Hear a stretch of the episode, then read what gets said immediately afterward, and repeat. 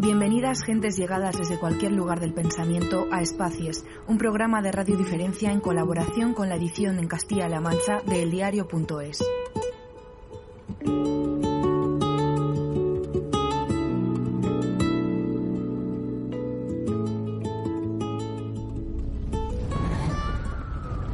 Cuando el ruido cesa por un instante y alcanzamos a distinguir las voces singulares, es cuando empieza a emerger de una manera más nítida la esencia de María José Hiergo. Mientras tanto, navegamos en un mar de tópicos y de preguntas de las que ya sabemos la respuesta, pretendiendo poner etiquetas sin entender que lo importante no siempre está al alcance de la vista. Siguiendo la senda de San Superi, María José Hiergo es semejante a cien mil muchachas que cantan, y serían una voz más, bella, pero una más. Pero cuando apartas las etiquetas y te lanzas al vacío de su arte, comienzas a tener la necesidad de escucharla, de comprender, de compartir esas penas negras que han hecho sanar su primer EP. Entonces se convierte en una voz única, en una voz propia. La felicidad estará en las pequeñas cosas, pero también las tristezas más duras. Golpe de escardillo en la tierra que trae el sonido de lo amado, pero también de la añoranza de lo perdido.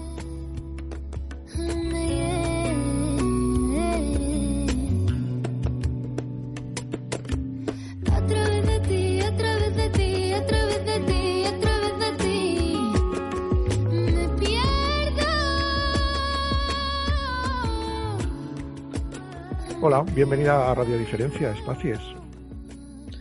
Hola, buenas tardes, ¿qué tal? Eh, teníamos muchas ganas de tenerte aquí, eh, porque creo que ha sido como un vendaval que ha abierto muchas puertas. No sabemos lo que cerrarás o lo que abres, pero la verdad es que nos has hecho un, roto en la cabeza esto, con, tu, con tu trabajo. ¿eh? Qué alegría, Jobo, muchísimas gracias.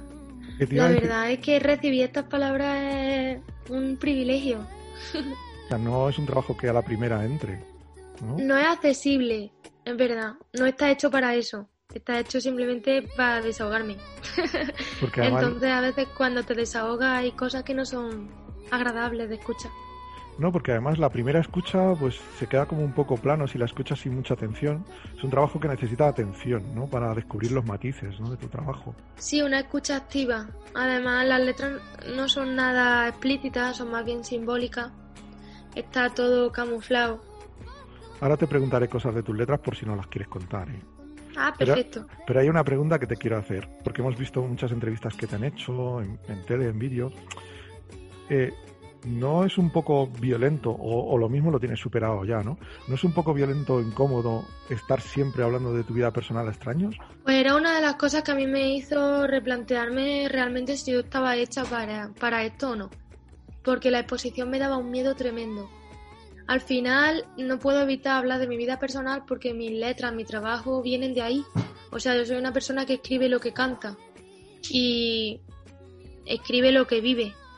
Es decir, Mm, María José Yergo no es un proyecto, no es un seudónimo, no es un personaje, es una persona. Entonces, cuando tú hablas, yo hablo directamente como ser humano, como un ser humano más, como una persona. Es un poco, no sé, mm, a ver, es que yo mm, tiendo a confiar en todo el mundo hasta que me demuestre lo contrario, hasta que me demuestre que no puedo confiar. Entonces, mm, así yo soy feliz. Así pues me abro y no tengo miedo.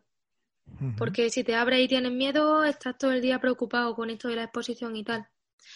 Yo al final mm, acabo aceptando que lo que los demás reciben de mí, yo puedo controlar lo que doy, pero no puedo controlar cómo se interpreta. Al final, lo único que puedo hacer es ser lo más honesta posible conmigo misma y con los demás. Y eso es lo que me hace no tener miedo y llevarlo bien. Que por suerte, por desgracia, he descubierto muchas cosas que no quiero en mi vida. Y ahora ya te has tirado a una piscina que no tiene vuelta atrás.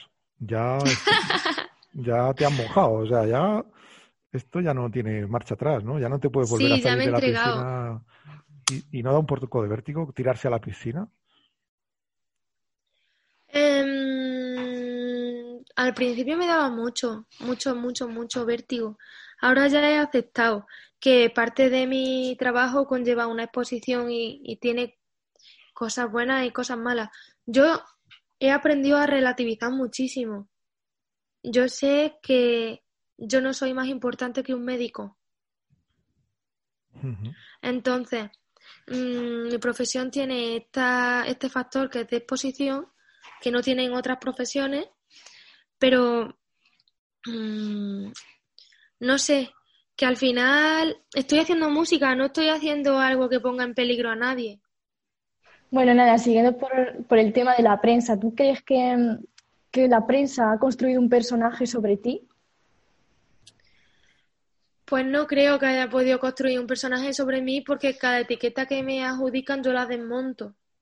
Mm, me hacen una pregunta mm, etiquetándome o simplemente, no sé, definiéndome y yo lo desmonto porque para mí definirme es acotarme y no tiene sentido y yo no necesito etiquetas porque las etiquetas las necesitan los productos y yo no soy un producto. A mí me gusta mucho saber qué lees. Porque, ¿Qué, leo? Porque tus letras tienen un sustrato literario detrás. ¿Has leído mucho? ¿Te gusta leer? ¿Qué tipo de literatura lees? Pues me gusta mucho la literatura clásica. Me gustan mucho los poetas clásicos. De, bueno, tengo aquí de todo tipo. Em, tengo aquí Cernuda, Cortázar.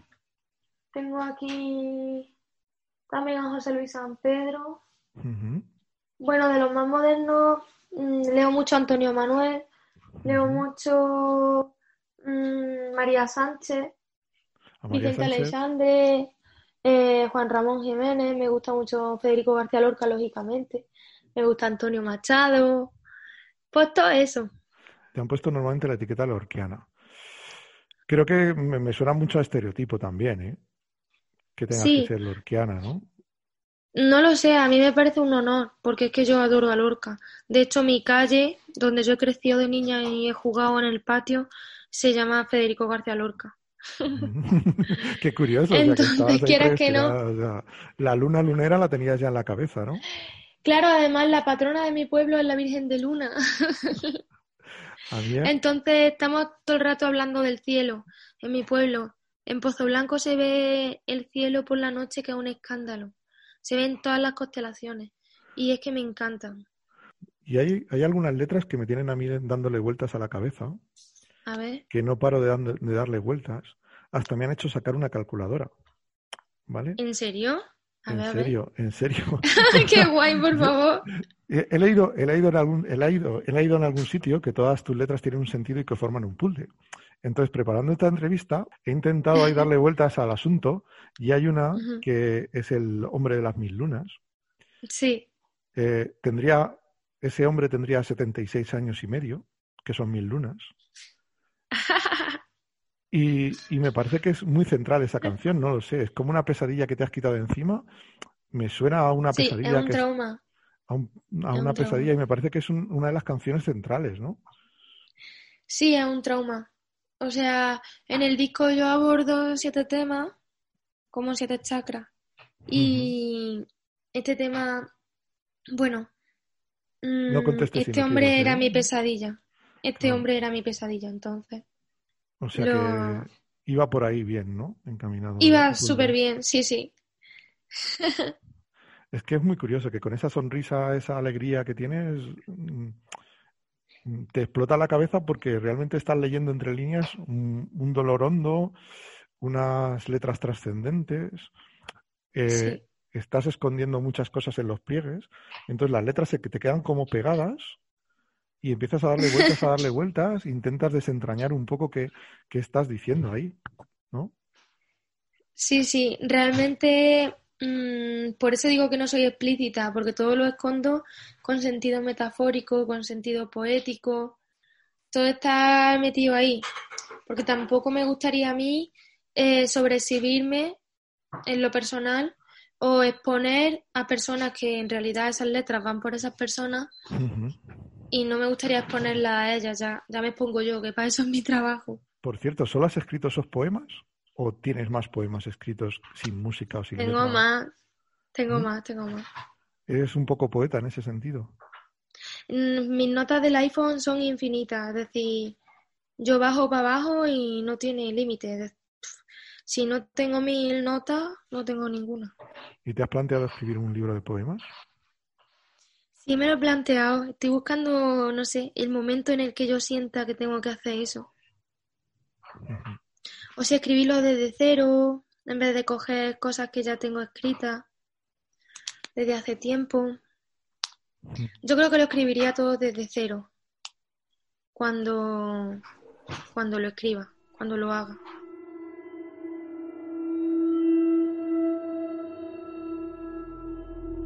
Puedes encontrar todos nuestros contenidos en iVoox, Spotify y iTunes o a través de nuestra página web espacies.com.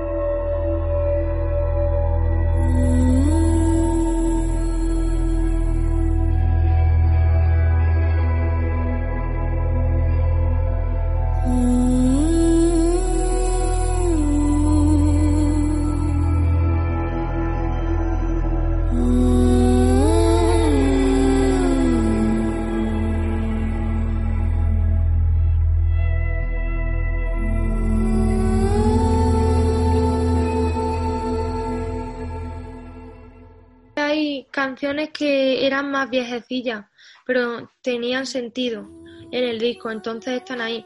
Por ejemplo, Yo Niña de las Dunas eh, llevaba ya compuesta dos años antes de que la pudiera sacar. Y la saqué un año antes. ¿Un año o no? Dos años antes del disco. O así, Nana del Mediterráneo también. O sea que el, resto de canciones... El camino no ha sido tan fácil como nos parece a nosotros, ¿no? Desde fuera. No, nunca es fácil. O sea, esto no es fácil y no es un camino mm, de repente todo rápido. No, hay muchísimos años de trabajo detrás, muchísima entrega mm, desde la adolescencia o desde antes, yo creo. Es mm, mucha dedicación, dedicación absoluta. Sí, sí, bueno, vemos en ti una imagen súper cuidada, con unos vestuarios siempre acorde a la ocasión o al evento al que asistes. ¿Eres tú la que participas en todos los procesos a la hora de elegir tu vestuario? Sí. sí, participo. O sea, elijo todo lo que me pongo. Elijo también con quién trabajo, los diseñadores, los, los vestidos que me ponga, todos los zapatos, los símbolos que utilizo para incluir en los vestidos. Eh, o sea que es un universo personal. Sí, sí. Intento plasmar mi origen, mi, vivencia dentro de todo lo que hago, tanto en la simbología o las imágenes visuales y poéticas que incluyen en las canciones, como en la simbología del día a día, como puede ser exponerme con la moda, con el vestuario. Me gusta mucho cuidarlo. Me vas a tener más tiempo enganchado, ¿eh? porque ahora voy a tener que unir a descifrar los vídeos a descifrar las letras. Hombre, los vídeos son los vídeos son un tema aparte porque que cada obra visual tiene su propia su propio concepto. Y es una cosa que parece que, que pasa desapercibido porque tampoco es explícito, porque también es simbólico, pero cada cosa está ahí por algo, cada cosa significa algo, cada objeto significa algo, y es una cosa que, que si yo quisiera lo podría explicar cosa por cosa. Así que está guay que me preguntáis sobre eso. Te voy a hacer una pregunta sobre eso. Vale. Eh, el blanco, el blanco por todos sitios, en realidad esconde una reivindicación de tantas generaciones y generaciones de mujeres vestidas de luto. Pues simboliza, mm, pues sí, a ver, tiene relación con eso, porque el luto significa la muerte y parece que la luz, la vida, significa el, blanco. También significa mm, renacer para mí. También significa, pues por ejemplo, los ángeles siempre están vestidos de blanco en, el arte. Mm, significa la vida, igual que el negro significa la muerte. Me gusta mucho vestir de blanco, porque también me gusta cómo me queda el blanco porque como tengo la piel tan oscura, no sé, contrasta bien. Y el contraste en la vida me flipa. Sí, sí, porque además este último vídeo que has sacado es muy blanco y muy negro, ¿no? Es como... No, el último que he sacado no es en blanco y negro. No, no, no, pero que es como muy blanco, es en el, es en el que apareces como una escultura griega, blanca. pero luego también hay un alma negra dentro, ¿no? Es como muy metafórico, ¿no? Claro, exactamente. Al final mm, es contar la historia de una mujer que murió mm, pues después de una tragedia y fue inspiración para hacer una obra de arte. Como esa obra de arte cobra vida y te cuenta lo que nadie ve en los museos. Porque en los museos nos paramos a ver muchas veces la obra mm, de una forma fría, de una forma técnica, a ver qué trazo se utiliza, a ver qué técnica se utiliza. Y, no, y bueno, yo siempre me pregunto qué habrá detrás, qué habrá motivado al artista a inmortalizar ese momento, porque al final es un momento capturado en el tiempo que permanece y nos hace leerlo como generación o como sociedad a lo largo del tiempo. Así que mm, a mí me hacía... Mm, a mí siempre se me venía a la cabeza si las obras de arte pudieran hablar, ¿qué nos contarían? Seguramente nos contarían una realidad totalmente distinta a la que nosotros podemos percibir. Y en este caso, en nuestra cultura pasa eso, que llega un momento en el que intentando interaccionar, interactuar con el público o con la sociedad que está en el museo en ese momento, se cae y se parte. Y es en ese momento cuando la sociedad se asoma a su interior y descubre lo que hay. Que es la misma mujer cantando sobre su vida, sobre su vivencia, sobre lo que le pasó.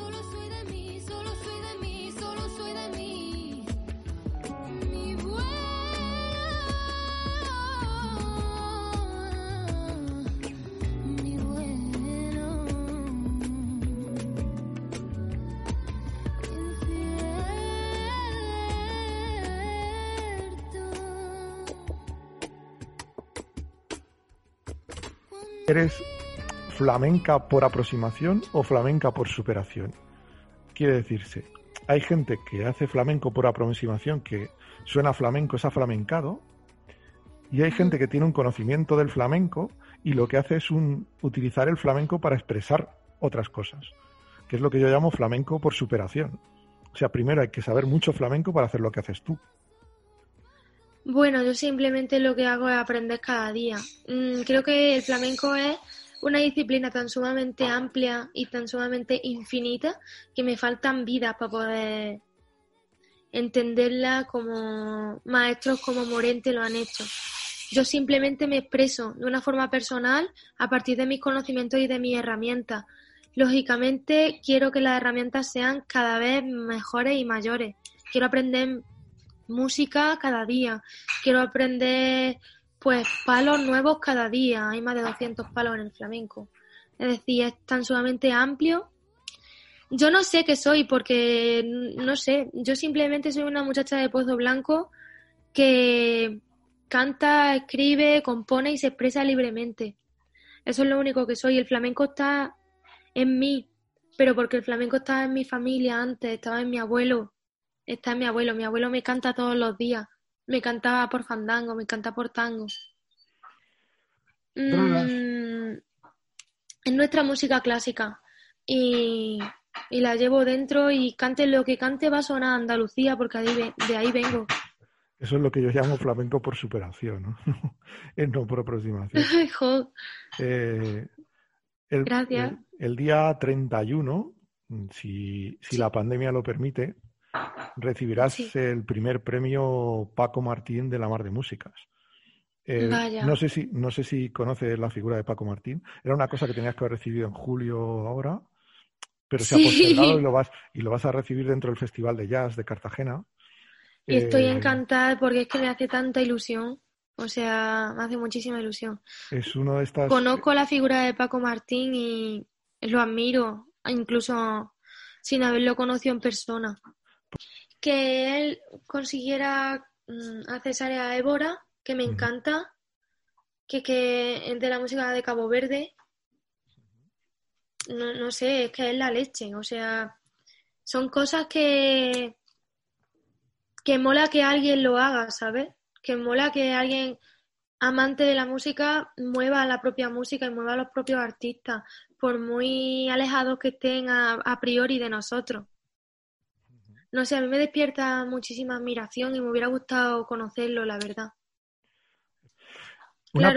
Una, pregunta también que quiero hacerte. Dime. ¿Mujer y rural no es una doble mochila pesada para moverse por el mundo ahora mismo? ¿Sigue siendo? Pues yo me doy cuenta, me, me lo preguntáis un montón, y es que yo lo que siempre digo es que mi origen no es nunca una mochila pesada, sino un privilegio. Me da la oportunidad de, de mirar las ciudades con una perspectiva de naturaleza. Me da la oportunidad de encontrarla en todas partes y de, y de sentirme bien allá por donde yo vaya. O sea, me gusta ser rural, me gusta ser de campo, me gusta que mi familia venga de ahí, que me hayan enseñado con su propio ejemplo el valor del esfuerzo, del trabajo, de que nadie te regale nada y de que tu libertad esté por encima de todo. Para mí ser mujer es lo más y ser rural es lo más.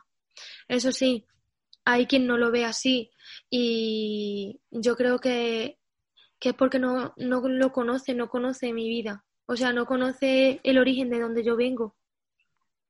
sí, yo creo que si tuvieran la oportunidad de disfrutar de mi origen tal y tanto como yo, no lo verían como una mochila pesada, lo verían como un privilegio.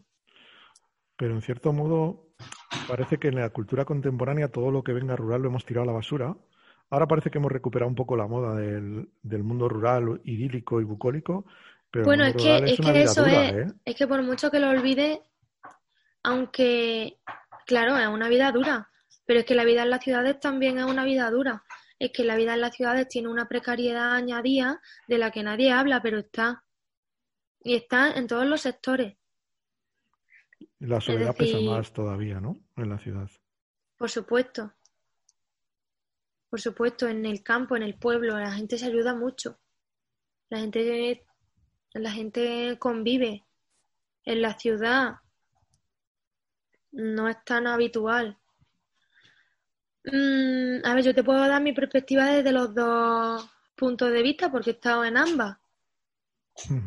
Em, y nada, esas son las cosas que yo veo. Veo que tiene muchísimas cosas buenas, todo, y sus cosas malas también, pero sobre todo lo que yo veo en, lo de el campo, en ahora que me dices tú, de repente se ha puesto de moda. No, es que la diferencia es que no es una moda. Es que la calidad de vida y la salud no es una moda. Es que una necesidad básica. Entonces a mí me gustaría pues que nuestras ciudades fueran sostenibles, que nuestras ciudades fueran pues que no fueran depredadoras, que no sea la ley del más fuerte. Porque al final es convivir en un entorno totalmente urbanita con las leyes más salvajes. Me has abierto dos, dos caminos que ya con esos casi quiero terminar, porque la verdad es que me has descubierto una María José Hiergo impresionante. Mm. gracias. con mucha más profundidad de lo que tenemos en la cabeza. Ya se mm. anticipa en tu disco. Se anticipa en tu disco que por encima de la sonrisa lo, hay, hay, un, hay un río subterráneo bastante profundo. La primera pregunta que quiero hacerte es, ¿Te ha hecho llorar mucho la ciudad? ¿La qué? ¿La ciudad te ha hecho llorar mucho? ¿Has llorado mucho? Claro. Mm, Yo he llorado mucho siempre. O sea, porque igual que he reído mucho siempre. No, soy llorona y risueña.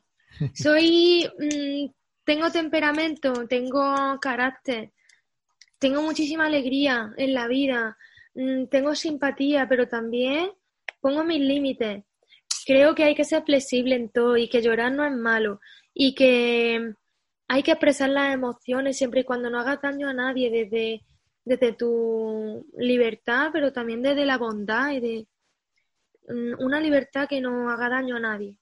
¿Sabes? He llorado en la ciudad, pues claro, me he sentido sola, pues claro. También he llorado cuando estaba en, en el campo o en, o en mi pueblo.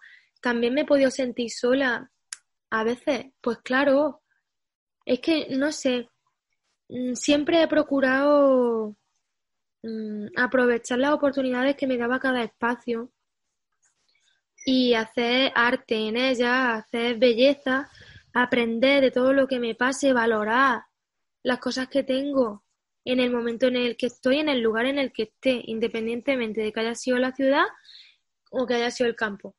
También te digo, lo pasé fatal cuando me alejé de mi familia y me fui solita con 19 años a una gran ciudad como es Barcelona sin conocer a nadie. Es duro. Hay que estar muy seguro del paso que se da.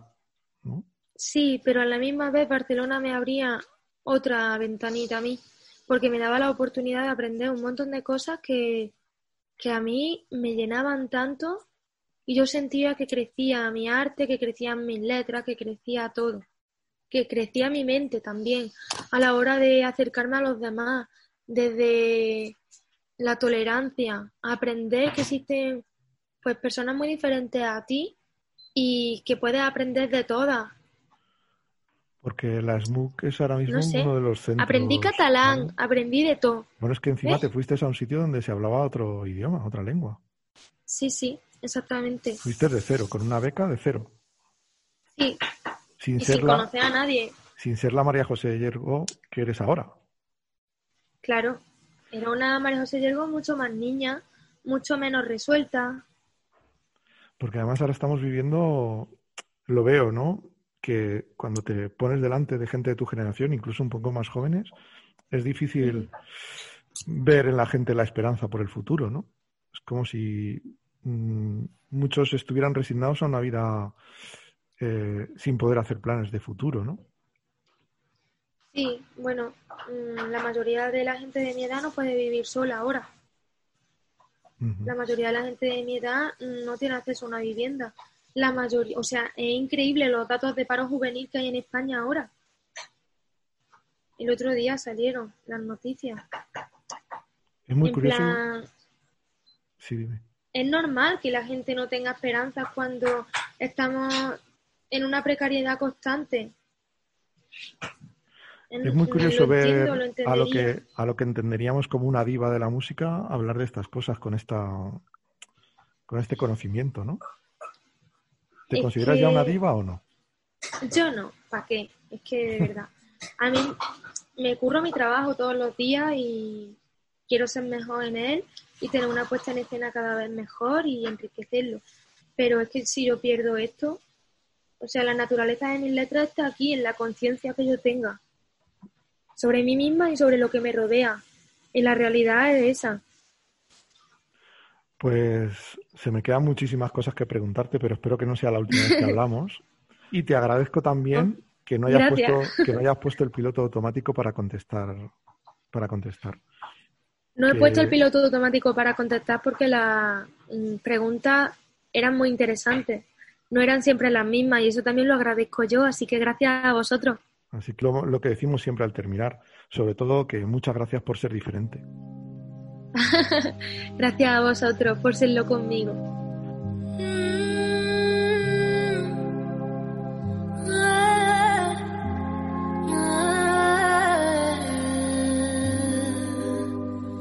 Gracias por ser diferentes. Gracias por escuchar Espacies de Radio Diferencia. Puedes encontrar todos nuestros contenidos en iVoox, Spotify y iTunes o a través de nuestra página web espacies.com. Nadie bebe de tu agua, nadie conoce tu credo, nadie sabe a dónde llevan los cantes que llevo dentro, nadie que pueda parar.